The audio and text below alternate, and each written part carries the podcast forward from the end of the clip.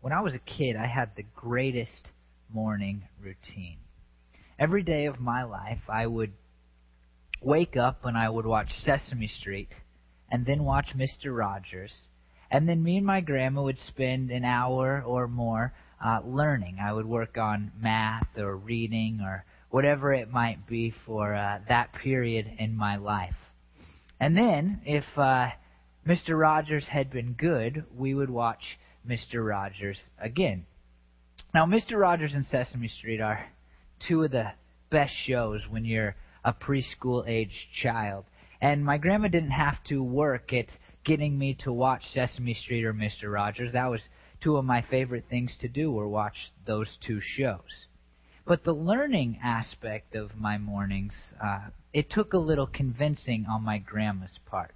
It wasn't natural for me to go, hey, let's spend an hour or two uh, working on flashcards or learning how to do simple math or learning how to read different words. And so my grandma, being a teacher, uh, did a very smart thing. And she created a system that helped me want to spend that time learning.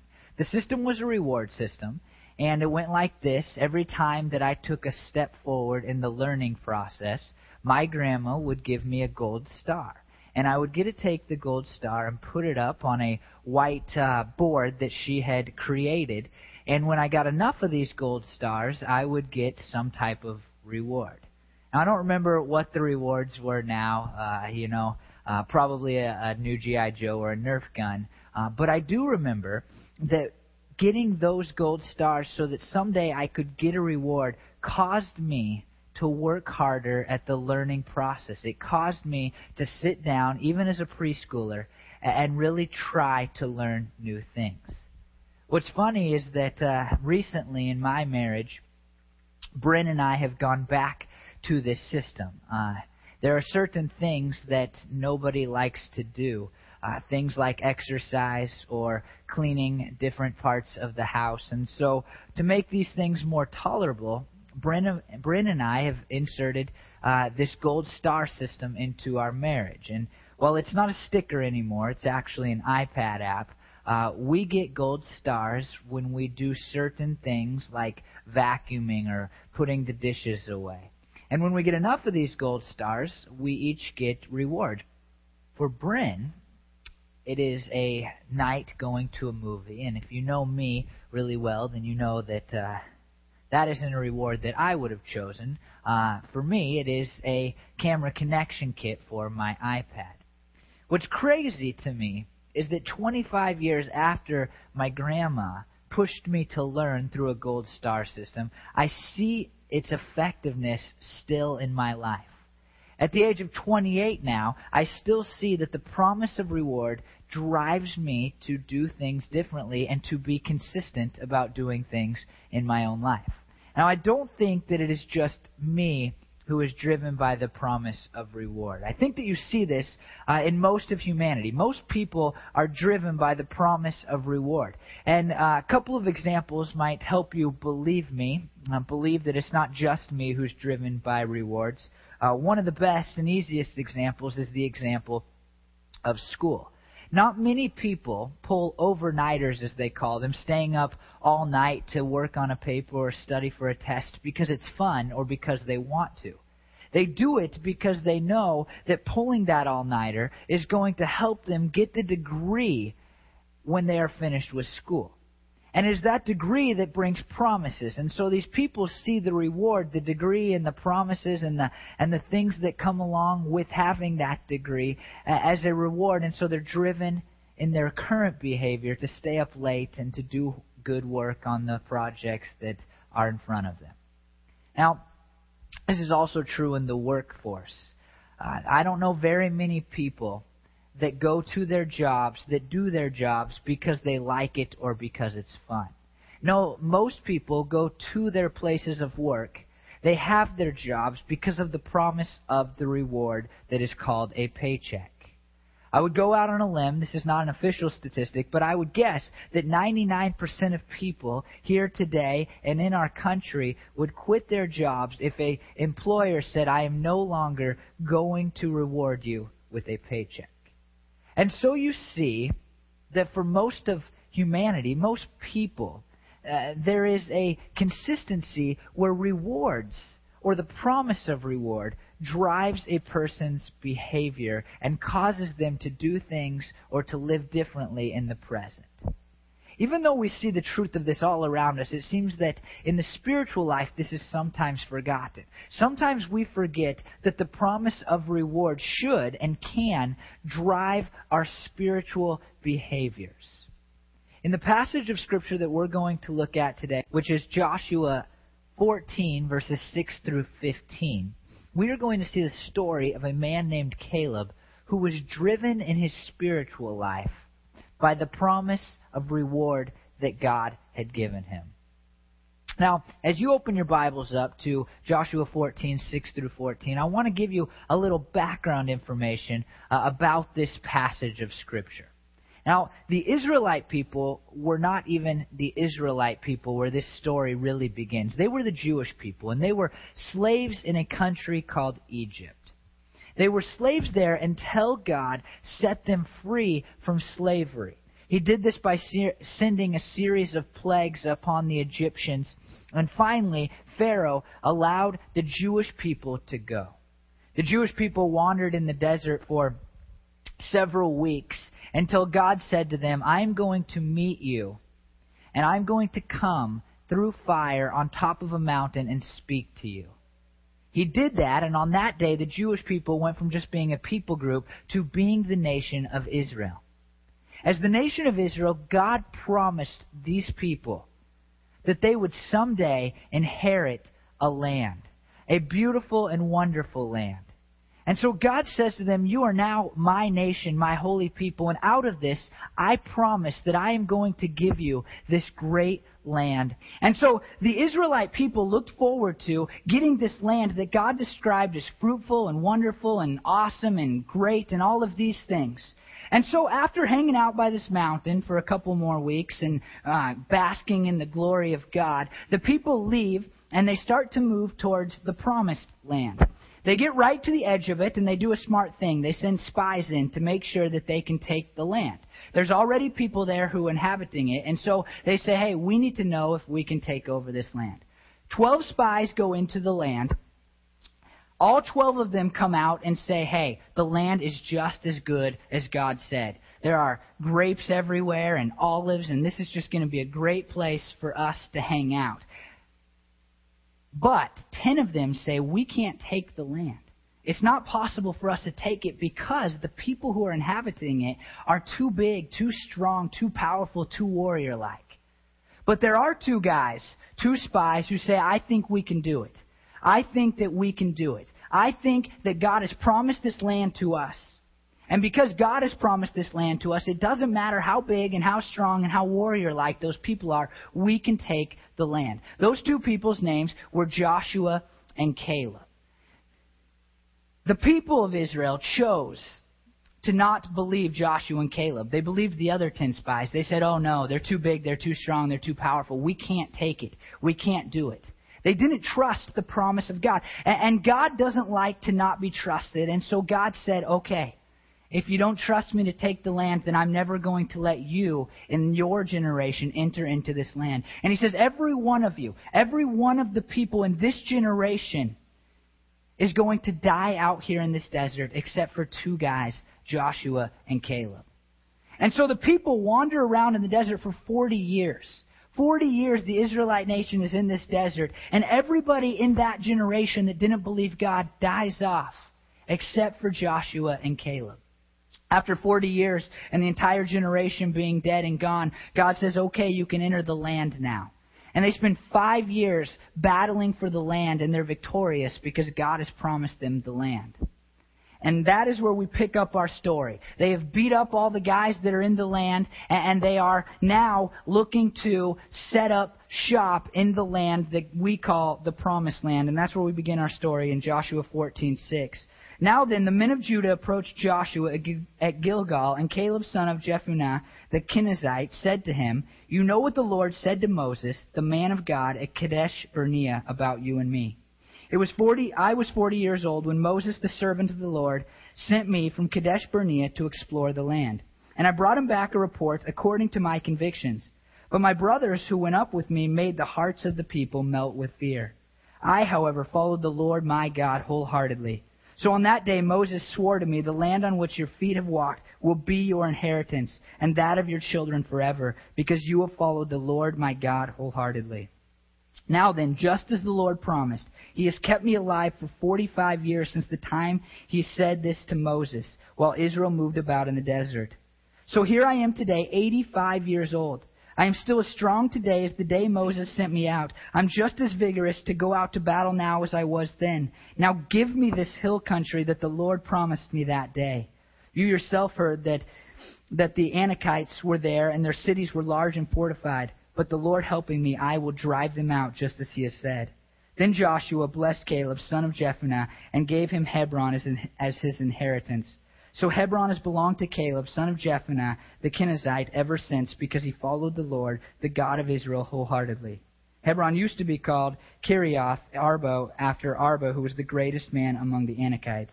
Then the land found rest from war. Now the passage begins with these men in Judah talking to this guy named Joshua. And there are two things right up front that you need to know about the passage. First of all, first of all Joshua has taken over leadership in the country for Moses.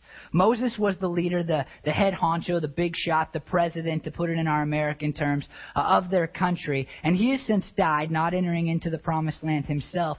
And Joshua has taken over. That is why the men are approaching him to say, hey, uh, can we get this land that, that has been promised to us? The second thing you need to know is that Caleb was from the clan of Judah. He, he was part of the tribe of Judah, and the Israelites were split up into these 12 tribes, one of them being Judah, and Caleb was from that tribe. That was his family lineage. And so the people of Judah come along with Caleb, but notice that they quickly fall into the background because this story is not a story about the people of Judah getting their inheritance. This is a story about Caleb, the man, and the things that God had promised to him. Now, Caleb begins here by explaining to Joshua what I have just told you, the story about how he was a spy along with Joshua. Notice that he says, hey, you know what I am about to say. That's because Joshua would have known the story really well, right? He would have known the story as well as anybody. He was there, first of all. He spent 40 years hanging out with Caleb. They were probably pretty good friends, and they were the patriarch, uh, really, uh, of the Israelite nation. They were two patriarchs of the Israelite nation. And, and so he says, hey, you know this story. And we don't need to tell the story again because we already read it, but there are two things that I want to point out, two phrases that I think are pretty important for us to read here. First of all, he says to Joshua, he says, I gave this report according to my convictions. According to my convictions. Now, if you were to, to look at this and study this passage, uh, one commentator would, would tell you this, and I told the people what we had really seen. I told the people what we had really seen. You see, Joshua is not saying here, I told them something. I gave a positive report as a spy because uh, my intuition said that we could do it, that our military was big enough or strong enough. He isn't saying, "Hey, I had I had a hunch feeling that that we could beat those guys, even though they had better militaries than us and they were bigger and stronger than us." No, he is saying, "Hey, look, the spy report that I gave was based on the real truth. Caleb knew that God had promised the land to the people. Caleb understood that the land was rightfully theirs and that God would help them. And so when he came back after being a spy and said, hey, we can take it, it wasn't because he saw different people than the rest of the spies. It was because he trusted the Word of God. When Caleb said to those people, hey, we can take this land, it didn't say so much about what he saw. And when he reports it to us here, it doesn't say so much about what he said. It, it says a lot about who Caleb was. It says, it says that Caleb was a person who trusted God. Caleb looked at the promise that God had made to them and said, Yeah, if God says that this land is ours and that He is going to give it to us, then it doesn't matter how big and strong and tough the people are who are already living there, we will be able to take the land.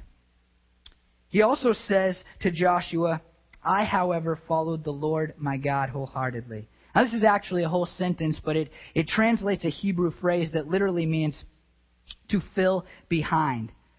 One author describes it this way The heart contains nothing against Yahweh, it is fully, completely following behind the Lord.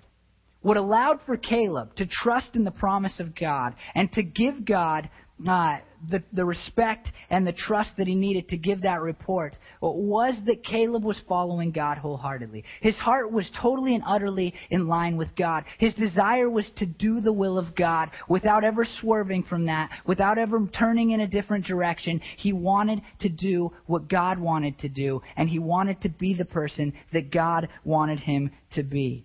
If you look in Deuteronomy 136, you would see that the promise that was made to Caleb was based on this wholehearted devotion to God. Deuteronomy 136. Except Caleb, son of Jephunneh, he will see it, and I will give him and the descendants the land that he set his feet on, because he followed the Lord wholeheartedly. The same is true in Numbers 14:24, which is the story that I just told you about him being a spy. When God makes this promise to him, this is what he says, "But because my servant Caleb has a different spirit and follows me wholeheartedly, I will bring him into the land he went to, and his descendants will inherit it." You see that God is saying, I am not just giving you this land because, I'm not making you this promise because you have given a good report. I'm giving it to you because the report was based on your wholehearted devotion to me.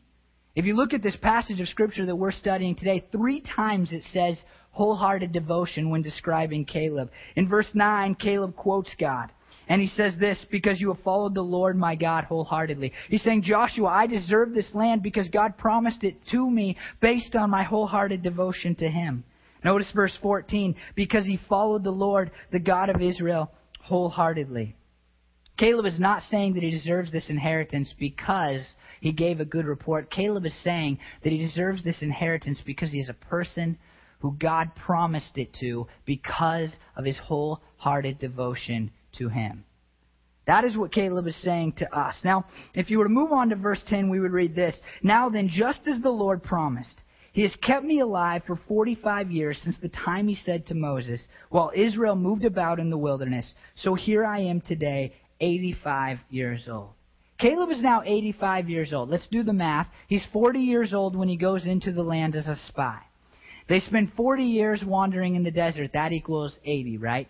And then they spend five years battling for the land. And so Caleb is now an 85 year old man still waiting for the promises of God. And it says here that he is old and he is decrepit and he's struggling and he's bored and he's just waiting to die and, and, and letting all the young people do all the good ministry, right? No, that's not what it says. Verse 11 says this I am still as strong today as the day Moses sent me out. I am just as vigorous to go out to battle now as I was then. Now, let's be honest here. There's probably some hyperbole here, right? I mean, we don't read anything in any of the stories about a promise to Caleb that he is going to age uh, differently than the rest of the world. There is uh, no record of a supernatural aging process for Caleb. And so we have to look at this and say, probably Caleb is talking more about what is going on inside than what is going on outside. Now, he may have aged supernaturally. We don't know that. We can't know that that, we weren't there. That's a possibility. But we need to recognize that at least spiritually, Caleb is still just as vigorous and just as strong as he was before. Now, one of the reasons that I, I think we, we need to see the spiritual aspect of this is that Caleb says he is just as vigorous to go out to battle now as he was then. And for the Israelite people, battle was extremely spiritual. Now you say, well, how can battle be spiritual? That almost seems wrong. Well, the Israelite people saw uh, God as their God, and, and God saw it that way too. They were His people. And so when they went to fight, they were in essence fighting for the glory and honor of God. And I can't describe it to you perfectly. I can't give you a single verse that sums it up.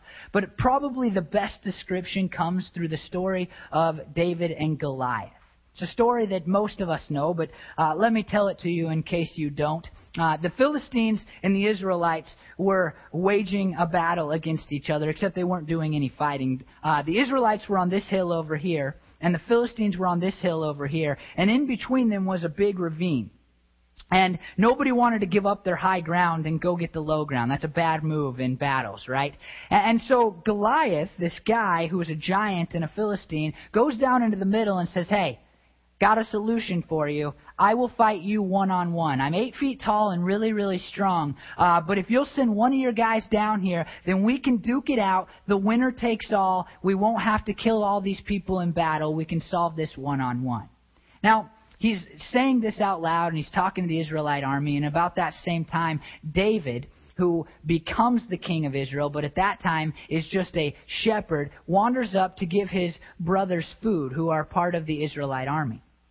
And David hears what Goliath is saying, and he says, I'll fight him.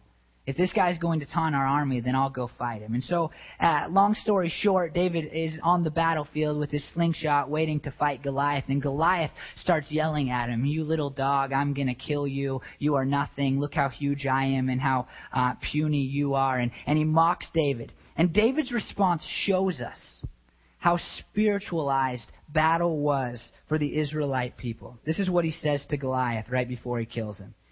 You come against me with sword and spear and javelin, but I come against you in the name of the Lord Almighty, the God of the armies of Israel, whom you have defied. This day the Lord will deliver you into my hands, and I'll strike you down and cut off your head. This very day I will give your carcasses I will give the carcasses of the Philistine army to the birds and the wild animals, and the whole world will know that there is a God in Israel. All those gathered here will know that it is not by sword or spear that the Lord saves, for the battle is the Lord's, and he will give all of you into our hands. David knew what Caleb knew, that battles were spiritual. And so when Caleb says he's just as vigorous to go out to battle, it is not because he's bloodthirsty. It's not because he's arrogant. It's not because he wants a war. It's because he wants to honor and glorify and worship the God of the Israelite people who is the God of the world. You see it in the next verse, verse 12. He says, But the Lord helping me, I will drive them out. And he's talking about the Anakites. The Israelites and the Anakites had a, had a really long history going way back before the Israelites were the Israelites. They were just the Jewish people. And the Anakites had been driven out of the promised land one time, but they had now come back. And they were also giant like. They were very big men. But God was, God didn't want them there. And the Israelite people were supposed to drive them out. That was part of the will of God. And so when Caleb says, with the help of the Lord, I will drive them out, what he is saying is, with the help of the Lord, I will do God's will, and I will further the kingdom of God on this earth. And so Caleb, whether he was supernaturally aged or not, is not saying, first and foremost, that his body was just in great shape. He is saying that at 85 years old, he is just as passionate about wholeheartedly serving God as he was at 40 years old. Uh, in those 45 years, his devotion to God had not changed one bit. Caleb is, a, is really a person who who shows us how to age well. He, he is a perfect example uh, of of the aging process, something that we are talking about here for the last several weeks in our church. And let me tell you what Caleb shows us about aging well. He shows us that in a moment in time, he believed God. The world told him something different, that, that they couldn't kill these guys, that they couldn't conquer the land, but he chose to believe God. And he chose to believe God and give him his wholehearted devotion. He said, God, I'm going to believe your promises. And because of that, I'm going to do your will in my life, in all of my life, even if it costs me my life. And because of that wholehearted devotion, God made Caleb a promise. He said, You someday will inherit the very land that you were a spy to. All of those grapes and all of those olives and all the great stuff that you saw, someday that will be yours because you have chosen to give your life to me wholeheartedly. And then Caleb puts that promise in the forefront of his mind. And until the point of our story, that promise is the driving force in his life, and it helps him to continue to wholeheartedly and vigorously serve God because he knows what someday he is going to get. Do you see that? What's really cool is that, that this, this uh, example of Caleb applies perfectly to the Christian life. The Christian life gives us the same process for aging well. It says to us, the God of the universe saw us in our sins and our wrongdoings, and so he came down to this earth to die for those sins so that we could have a relationship with him. The world says God doesn't exist. The world says God doesn't interact with humans on that level. The world says our sins are too big for God to forgive us. The world says, really, could a God care about us that much? And people, humans, have a choice. They can choose to say, I am going to believe what God said, that He came here and died on a cross to save people from their sins, or they can choose to believe what the world has said. If people choose to say, I believe God, then the only real response to that type of grace, a God that would come here to save people, is wholehearted devotion. And when we become Christians, we say, I'm going to give my life wholeheartedly to Jesus because Jesus gave his life for me. If we choose to do that in a moment in time, a moment that some people call accepting Jesus, some people call it becoming a Christian, some people call it asking God into our hearts. But whatever we call it, if we choose to do that and we choose to give our lives to God because we believe what He has said, then God says, I am going to promise you certain things. And he promises us a whole bunch of stuff, but nothing more than eternal life in heaven.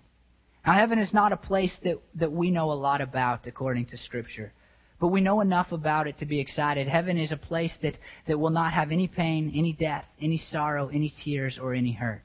Heaven is a place that will be beyond anything that we can describe or think of when we look at our world. Heaven will be a place that is full of celebration because it is so awesome. Heaven will be a place where we get to spend eternity with God in His perfect presence. Heaven will be a place that will cause us to party. Uh, that's what the Bible tells us throughout because it is so exciting and so awesome. And when we say, I believe you, God, I believe that you came to die for my sins, and we say, God, out of that I will give you my life, then we have those promises.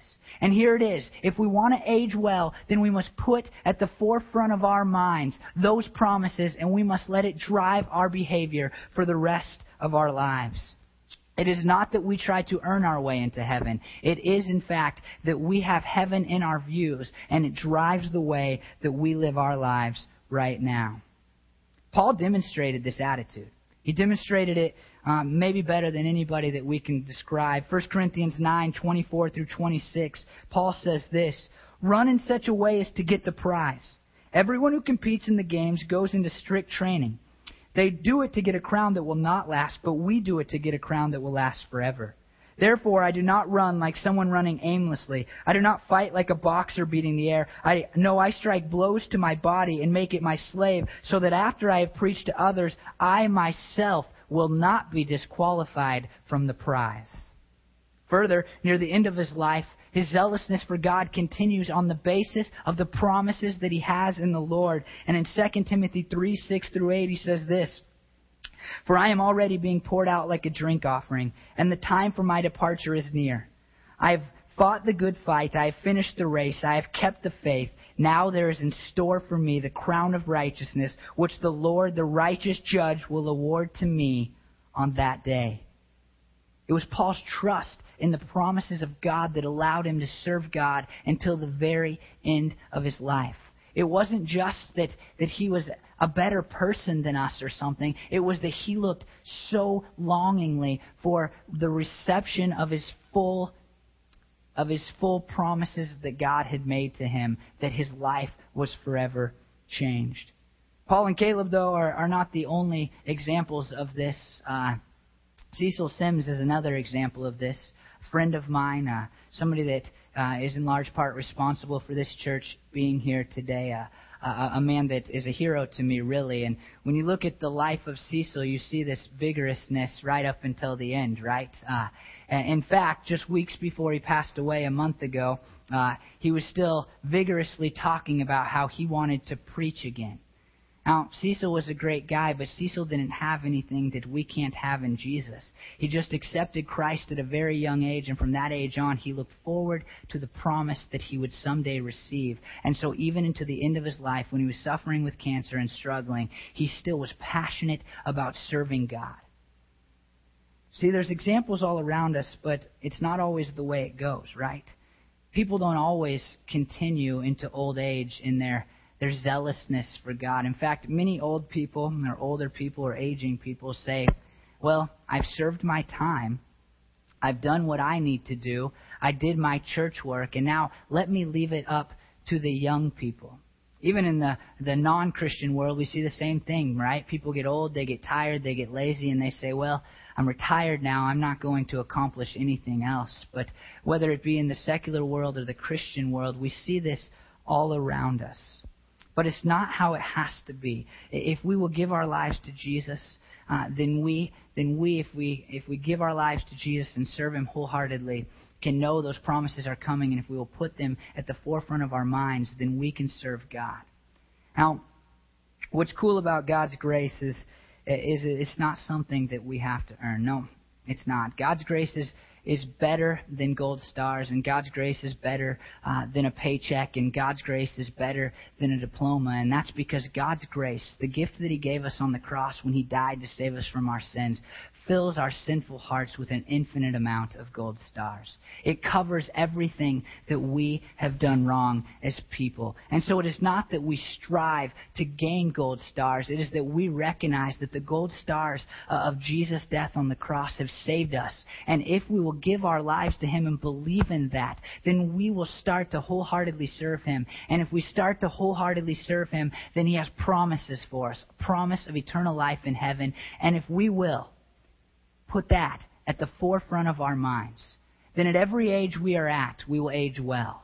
And when we get older, we will continue to be vigorous about serving God like, like Caleb was because we know what is coming for us.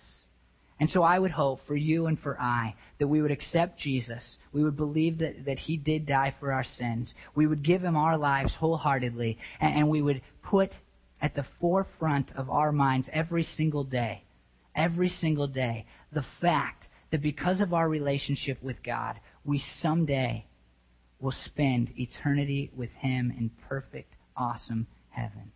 Will you pray with me? Lord, I thank you that it's not just Caleb who had an inheritance to look forward to, but it is every person who has chosen to trust in your gracious gift, God. I ask, Lord, that for us as a people, we would put that promise at the forefront of our mind, the promise that someday we will spend eternity with you, God, in a place that is undescribable, God. So undescribable that, that you didn't spend much time in your, your own word describing it for us, God. You just told us that it's going to be awesome beyond anything we can describe or think of now, Lord. Ask God that for anybody in this room who has chosen to believe the lies of this world and not the truth of you, that, the, that they would change. And they would know, Lord, that if they want to age well, if they want to move forward in life in a positive, productive way, then it's got to start with, with believing that you came to save them, Lord. For those of us who have believed that, let us continue in wholehearted devotion to you, God. Sometimes we stray from that, Lord. We don't line up right behind you, but uh, we kind of line up behind you and kind of do our own thing, Lord. But let us wholeheartedly, God, be in line with your will and what you desire for our lives, God.